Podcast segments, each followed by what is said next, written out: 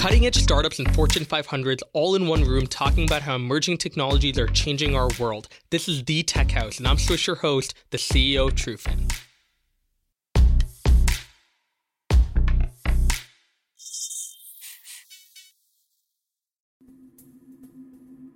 Hey guys, really appreciate you tuning into the Tech House. I know that right now is a very difficult time for many of you. We're currently quarantined. COVID has still hit many communities hard. Please note that all the content that we talk about in season two was recorded before COVID. I think it'll be really interesting to see how the perspectives before COVID align or disalign with perspectives that you might have now.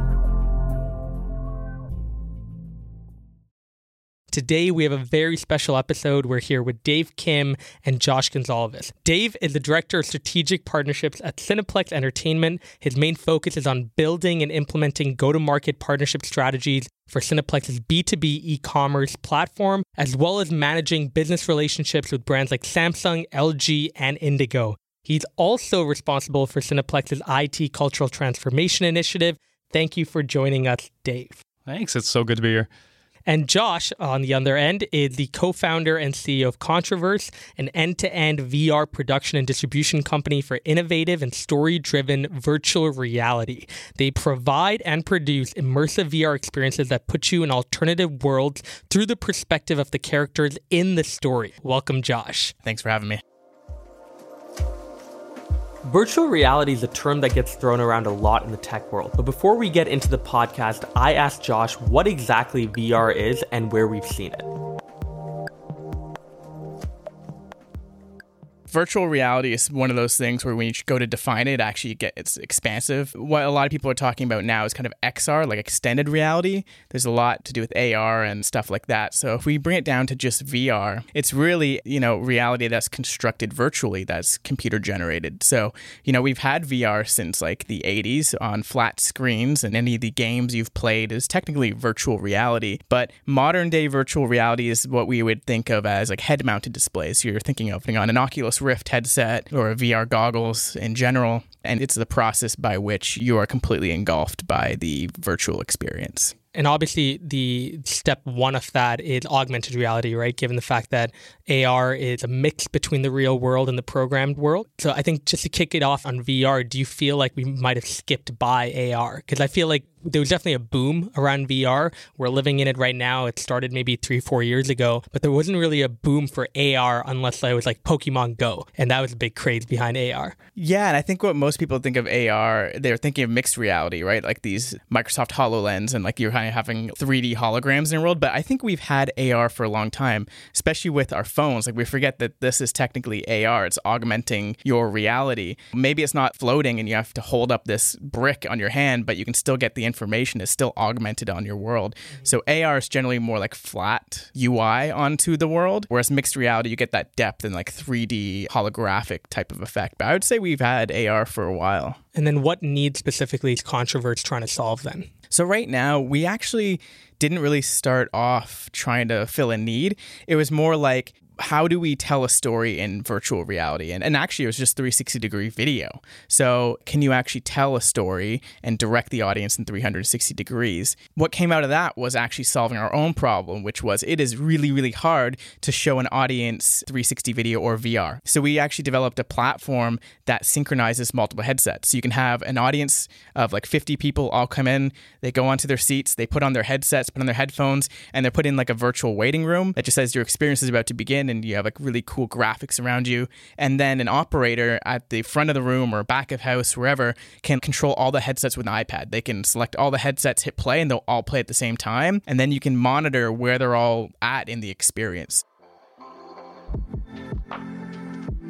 For today's discussion, I wanted to understand how VR is currently integrated in our daily lives, the health risks associated with this technology, and whether or not it's going to change how we experience films in movie theaters. So, the three big challenges that I have with VR is number one, how expensive VR is, number two, how inconvenient it is given the fact that it does take up a lot of space within your home, and finally, adoption, and how a lot of my friends aren't using VR, which probably is going to make me not want to go towards that option either. consumers are always looking for more immersive film experiences. It's why IMAX, for example, is a thing, why 3D became a thing, is because people are looking to be immersed in the movies they love even more. I don't see why VR can't be the next step, but there are a lot of spatial as well as price issues that they have to deal with. I wanted to explore more about where we're currently seeing VR and how it might impact the entertainment industry. To kick us off, what are some misconceptions you both run into on a daily basis? Dave, do you want to start? You add strategic in front of any title and people get confused. Really, it's depending on what your objectives are. So I always tell people mine is make cool partnerships that ultimately will drive revenue, regardless of whether that's today or tomorrow. So that's working together with a lot of OEMs like Samsung and LG, then also working with partners who want to utilize the Cineplex, especially the digital ecosystem, to kind of heighten their brand. So we kind of have a mix of marketing and sales, but strategic partnerships is a, it's is a buzzword. A, it's a buzzword. Josh, what about you? I think people have no idea what I do, especially with VR. Because like right now, I'm in like this flux. For the last couple years, I've been a technically a, a, VR director, directing experiences. So I guess kind of an experience designer, and then now it's shifted more to straight up CEO, product design role. So I think even right now, I'm like, uh, I'm kind of at this crossroad of two things. But as CEO at the company, pretty obvious what I do. You know, driving the vision of the company and making sure that we're hitting goals and we're on task and we're actually making some money and we're moving forward. Right. And then Dave, for you, I mean, I remember the first movie that I ever saw in 3D was Avatar. And since then and now, there's so many new viewing experiences. You have 4DX, you got the D box, which is crazy. I remember watching Captain America the Winter Soldier in that one and crazy ride. And you also have VR now. So, how do you guys go about trying to get audiences to feel comfortable with new viewing experiences? I think people are realizing that, especially younger people now, the millennials and even the people younger than them, they don't go out as much. And when they do go out, what they really respond to is a cool experiential environment where they get to try things that are Instagrammable, that are new and different. So things like 4D and VIP cinemas, for example, which really cater to people who want a little bit more of an intimate date environment. I think that's what Cineplex is catering to. It's kind of the experience rather than the plain going there and watching a movie. VR obviously has been around for some time now. We've had a bunch of companies that have gotten into the space and are trying to build hardware around it. Obviously, the hardware to some degree is still quite expensive for the average household. But for a Cineplex, for example, like do you envision going to movie theaters and having a VR experience entirely? Yeah, I mean, just up until recently, even Cineplex was partnered with IMAX VR, and basically what they did is they had high-end HTC Vives, and it was like more of an arcade experience. There's definitely more gaming experiences than like the traditional narrative and stuff we are doing. But I think the bigger thing, and we actually spoke about this earlier today, David, which was we're kind of missing the point. Maybe it's right now bringing headsets to the theater while people don't have it, but like you said, there's very big players like Facebook out there that are really trying to get everybody in this world to own a headset, and I think it will eventually happen happen. Less and less people are going out. So it's not so much how do you bring headsets into the theater, it's how do you bring the theater to the home. I can just be sitting in my living room, put on this headset, and I'm instantly transported into an IMAX size movie theater. So that mixed with some social aspects, I can have my friends log in and sit virtually right next to me, and we can have that same movie theater experience, but at home on a massive screen. And now on planes, like I don't fly without an Oculus Go headset now because it's just much right. better to watch a movie in a theater, which is kind of the whole point of Cineplex. But now you can can like almost give that to everyone at a very, very low cost. And then the same question kind of that I flipped to Dave then, Josh. I remember there was a photo when Oculus came out. I think it was one of their launch parties where Mark Zuckerberg's walking down and everybody's wearing an Oculus headset and people were like, this is weird. How would you get around the paradigm shift of getting people to feel yeah. comfortable wearing a headset even on a plane? Yeah, totally. Yeah, I remember that. That was like the a Samsung launch. So like one of the very first consumer headsets. So people like, oh, this is new. This is weird. Oh, mm-hmm. and also like a new season of Black Mirror just came out. So this is all weird, right? But I think it's the same thing. People are like, oh, no one's gonna have computers in the home. Why would you ever want that? What's the internet? No one's ever going to need that. You know, it's a famous blockbuster versus Netflix story. And the experience will outweigh the hardware. And the hardware is changing all the time, right? Every couple months, we're getting new hardware. So I think it's just right. like with time, like people will just kind of figure it out, right? Like no one really liked the Google Glass wearing cameras on their face, but now everyone's wearing those Snapchat spectacles and it's fine because mm-hmm. they look more stylish. So I think that'll happen with VR as well. And then Dave, Josh mentioned Blockbuster. Obviously, we've gone through a paradigm shift in the movie industry. From from a partnerships perspective, do you see OTT platforms like Netflix as competition or do you see them as a potential partnership? So I work really specifically for Cineplex Store. So that's a TVOD environment, which means it's kind of a pay per view, more like an iTunes or a Google Play. Netflix is an SVOD. So that's a lot like Crave here in Canada and then Disney Plus, and there's a lot of those coming out. They're definitely a competitor. They're not just a competitor to us, but a lot of the production houses. They're making their own content. They're even purchasing content and then in other countries, kind of making it look like it's their own content by saying, you know, Riverdale in Canada is a Netflix original. So it kind of changes the perception of a lot of this high quality content that people now think Netflix produces when in reality they're just acquiring it the same way that a CTV or a They're like licensing the rights for it in a particular region. Exactly. Right. And they're keeping it kind of generic enough just with the Netflix logo that it almost looks like they're producing more content than they actually are. So that's really interesting. But I mean, I think as the SVOD world becomes more disparaged with Disney Plus and CBSI and, you know, probably a bunch more that are coming out, we're going to run to the exact same problems we did with broadcast and, you know, people subscribing to broadcast subscriptions because nobody wants six different subscriptions to different areas. So somehow those are going to have to come together and there's going to be a new middleman that kind of forms in between us and them. And is that a plan for Cineplex to try to be that middleman that encompasses a bunch of suite and tools that can be put together? Where we win and where even an iTunes and a Google Play would win is if you don't have all six subscriptions and you want to watch one piece of content that's on one specific service that you don't have, you can come to Cineplex store and you can purchase that one movie that you really want to watch. So I think it's a bit of an advantage. I don't see a vision Right. to be that middleman right now. That's more like the broadcast model. I think we're looking at the Bells and the AT&Ts and the Verizons and those guys in the states Right. who might just kind of leverage that sort of environment because they're pros at it already. With VR specifically, Josh, obviously it's more participatory, right? Do you see that as a disadvantage or an advantage? Oh, I mean, huge advantage, right? Even if we were talking about a virtual cinema, now it's social. I have a home theater, and my friend in the UK also has a home theater, and we can go into the same virtual space and we can sit next to each other and we can speak and we can talk. And maybe, you know, a lot of these apps even have the option to screencast whatever's on your laptop on your phone to the big screen. So now we can play like esports parties like they do at physical Cineplex locations. So now you can blend games, movies. It's just creating like a space.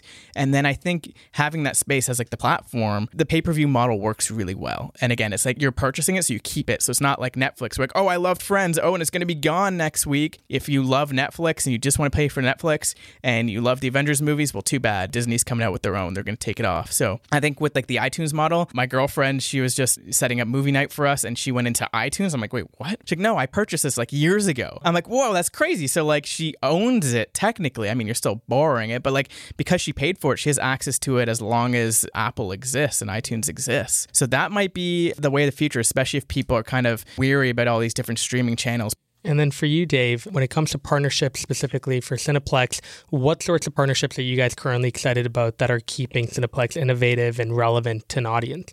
We're doing a program with Samsung right now where when you buy a certain SKU of Samsung televisions, that comes with a year worth of free movies at the Cineplex store. So pretty simple back end integration where, you know, you buy that Samsung television, have the, the Cineplex store loaded, and it knows the model and it knows the time frame, so it deems you eligible for these free movies. So that's kind of a really basic gift with purchase kind of model. I see us having to keep an eye on Roku, which is growing in Canada, all the different streaming services, everything that gets long form movie content into people's living rooms and on their phones when they want to go. Yeah, I actually have a question about that with the Roku, and they're kind of becoming the OS, like the operating system for smart TVs, like you mentioned Samsung. So would they be more of a partner? Because I've seen like the Cineplex app on Roku, like, or is that seen as something to be worried about from your end? It gets interesting because, I mean, they're definitely our partner. We're building an app on them, and it's in both of our best interests to build apps with content on each other, but they're also building their own content hubs. They're building their own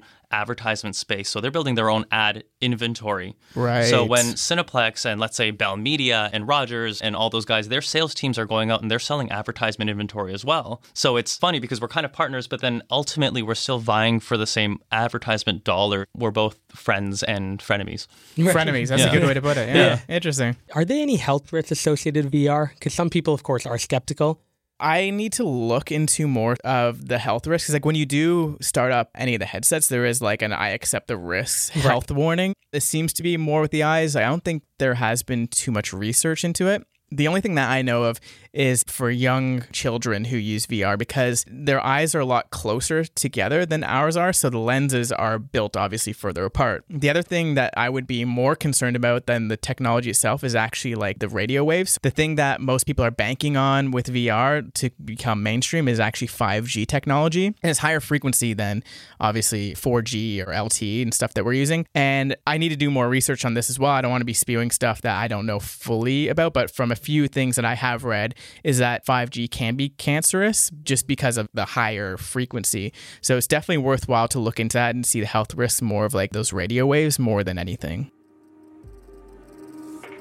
So VR is being implemented into our viewing experience pretty seamlessly, and it doesn't look like it's going to be taking over the traditional 2D, 3D film industry anytime soon. So how can we optimize on VR's unique capabilities? What does the future of our viewing experience look like? Currently, there clearly is a buzz around VR. I don't know if brands are going to start using more VR in their marketing right now, but as VR becomes more accessible, as it starts to become adopted more by customers, I think that VR is only going to trickle into brands' marketing department. But I wanted to hear what Dave and Josh had to say we're mainly working with film festivals, but we're seeing a lot of brand activations really wanting to use VR, especially for trade shows and conferences and stuff like that. Because trade show booths, you know, everyone kind of has the same thing. They're either giving away free stuff or there's like a little screen playing, but there's so much going on. You're always like listening to other people talking, and then you're looking at your phone, and then you're doing this and you're doing that. With VR, you're completely shut off from all that. You have full control over the perceptions. So you can have them put on the goggles and the headphones, and until you play it, they're basically blindfolded and earmuffed, so like they can't hear or see what's going on around. So what you have now is their full attention, and you can put them in whatever world that you want. And what's really really interesting about VR and 360 video is the way that people have those experiences imprinted into their brain. It's not the same as television. When you watch something on TV, you remember yourself in this space, like let's say your house, and you're watching the television. You remember yourself watching, for example, a car commercial, but in VR, if you're having a virtual car commercial in 360, you actually remember having that experience. You know, you don't remember watching an advertisement, you remember having that experience. It's the same as reality, right? Even though your brain obviously knows to a certain extent that it's VR and what you're seeing isn't technically real or happening, you know, we still have the lizard brain. We're still not as evolved as we'd like to think we are. So your brain actually experiences that as actually happening. And I can only imagine that even in VR, the advertising experiences are infinite too, right? Like if you're Literally. watching that car commercial, you're probably watching it in your living room. If you're watching it in VR, I mean, by the end, when it says Hyundai, I could have fireworks going all around, right? Like you can basically do anything to paint that story and put them into an immersive environment. They can drive that car. They could drive that. That's actually pretty cool too. it. How do you get everybody to want to be immersed in that? Never mind the quality of content that will make people put the headset on before they realize that it's an advertisement, right? It, it can't just be an ad, it needs to be content. I totally agree. 100%. It is definitely hard, especially these days. But what we've actually found is at these expos, people are lining up and so hungry for this content. It's actually ridiculous. The thing is, when you watch an advertisement on TV or YouTube for whatever reason, you automatically want to skip. You're like, I don't want to look at it. Your brain's like, someone's trying to imprint me. I don't, I don't want to see it. It's mm-hmm. annoying. I don't want to see this. But in VR, you're like, hey, I'm having this awesome experience. You're having quality over quantity of potential leads and the people who are having that experience. I mean, I would love to see the numbers on that Yeah. sort of research. And I would say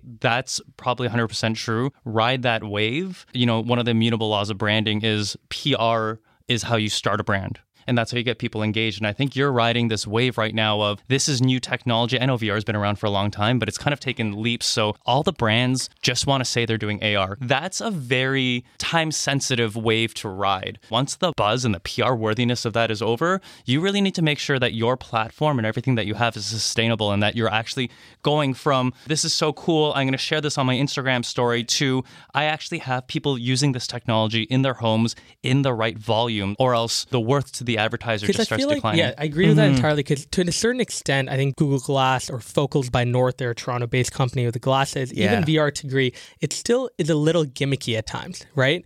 But I think what Dave's trying to say, and I agree with that, is how do you bring it mainstream to the point, you know, you're not doing it like once in a month or once in a week to take an Instagram story. You're doing it every day because it's a necessity. Like you're addicted to that experience and you want it every single day. kind Yeah. of like 3D televisions. I know 3D at in theater viewing is still fairly popular. Remember when Samsungs and the LGs all came up with those 3D TVs where you needed glasses? They rode that wave. I think everyone thought that that was going to become really big, but I don't really see those on the market anymore. I think there was something about that product that just didn't work. I like, Yeah. you know, VR, but I think you guys are going to run into the same sorts of challenges. And how do you make this sustainable? I suppose, but I mean, we're not creating the hardware, right? So we're not the Facebooks. I think that's definitely a Facebook problem. And, you know, we're here to support and, and use it for what we want to use it for. And there's specific use cases in it, especially like film festivals and really niche cases. There's a lot of these vertical markets that we're also tackling that can use it in an industrial sense. And I'm definitely seeing Facebook kind of ride that wave, bring it more from, okay, this can be mass market consumer to like, how can this be used for business and very specific use cases? I just watched their Oculus Connect 6, which is like their annual conference. Mark Zuckerberg got on stage, and it really seemed like two things are happening. One is they finally have the iPhone VR headsets, the Oculus Quest. Highly recommend checking it out. It's a miracle device. And two, they're really focusing now on business. So it's like they have their Oculus for Business program. They have specific partnerships with vendors and software vendors to get this uh, rolling for businesses. So I think the business use case will be the first thing, you know, just like computers, right? People only use them in the workplace for a very, very long time. So they're kind of seeing what they're building today as the Palo Alto, which is like, you know, pre pre Mac, way before Apple 1, Apple 2. This is like 20 years, right? So I'm definitely seeing the long term future where we're all going to be working in VR. There's going to be no doubt about it. It makes way more sense for us to put on a headset and have these gloves or controllers, and we all are in a physical 3D space together and, you know, we can collaborate operate Moving from the hardware side then to more the content side.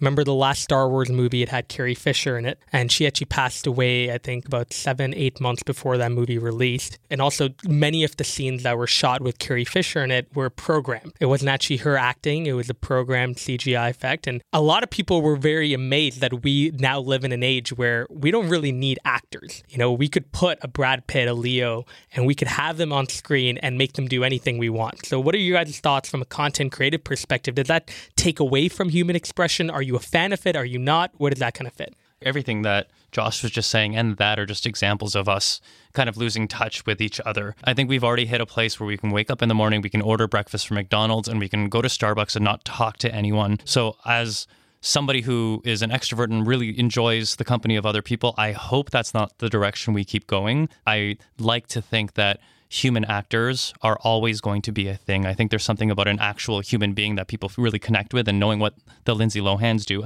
I, that just dated me like crazy. Lindsay Lohan, Lohan hasn't been relevant in a while, but but knowing that they exist and then actually following them outside of that career, like I'm really hoping that never goes away. Oh, I totally agree. So I'm actually doing a lot of research in virtual production. I have a friend that's doing a lot of R&D at another company, and I think we eventually plans are for me, anyways, is eventually to open up uh, some kind of virtual production studio in Toronto. We have a bunch in LA, but I don't think we have any here yet. And what's really really cool is that all it really does is it reduces the cost to produce content. So you can have student films now that have crazy CG actors and stuff that you could never do before. And I actually know of a few smaller production companies in Toronto that are working with really big name actors. And the only reason they can actually hire them and pay them is because that actor can be in their LA apartment, just hold up their iPhone 11 or even XS that has a face recognition, and they have an app that they don't have to wear anything. They don't have to wear those stupid little white dots all over the face, just the phone itself. And it can track his face. And then they just use that data and put it onto a virtual version of him. Now you can take that same data. Benedict Cumberbatch did this. They turned his face into this crazy alien.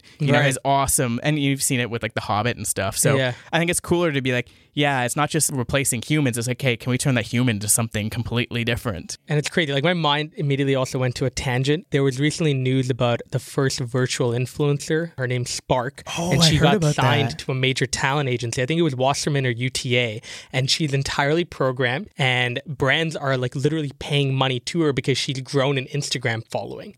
like that's crazy though. Like I feel like Dave, you're probably not a fan of stuff like that.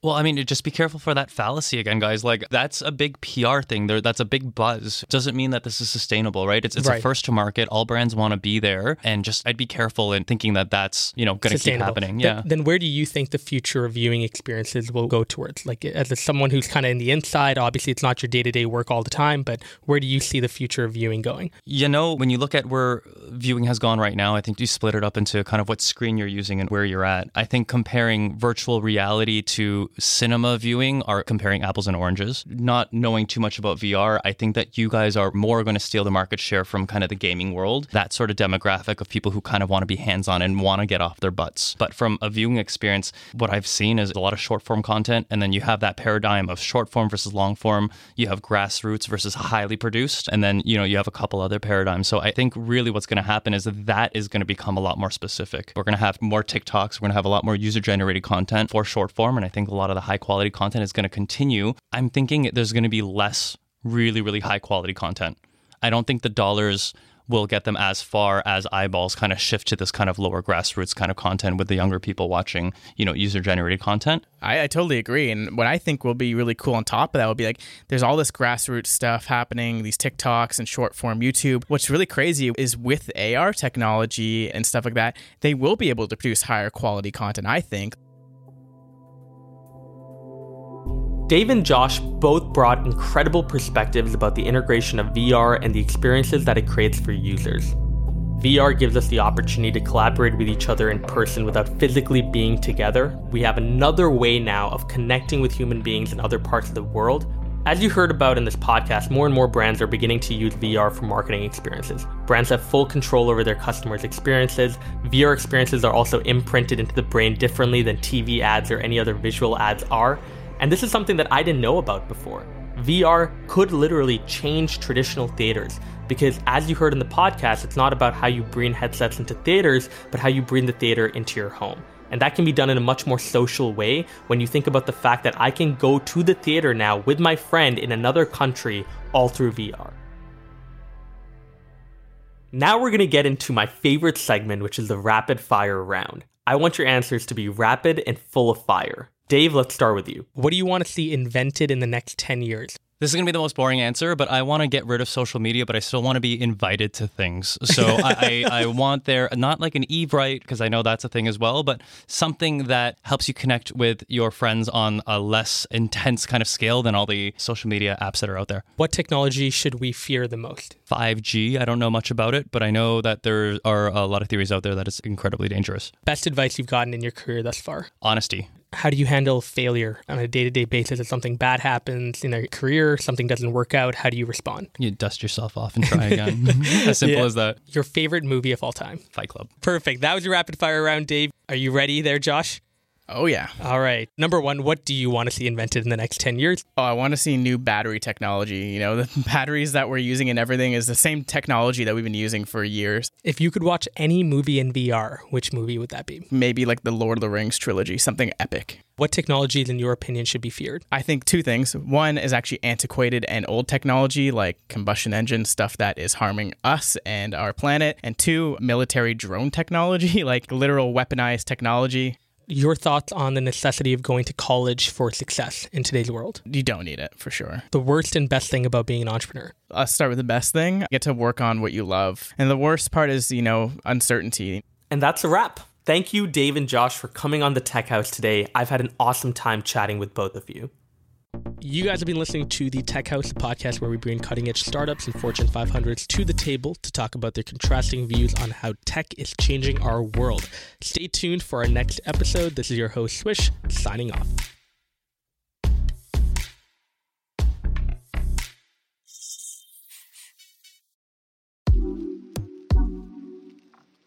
And now let's hear from the sponsors that made this podcast happen.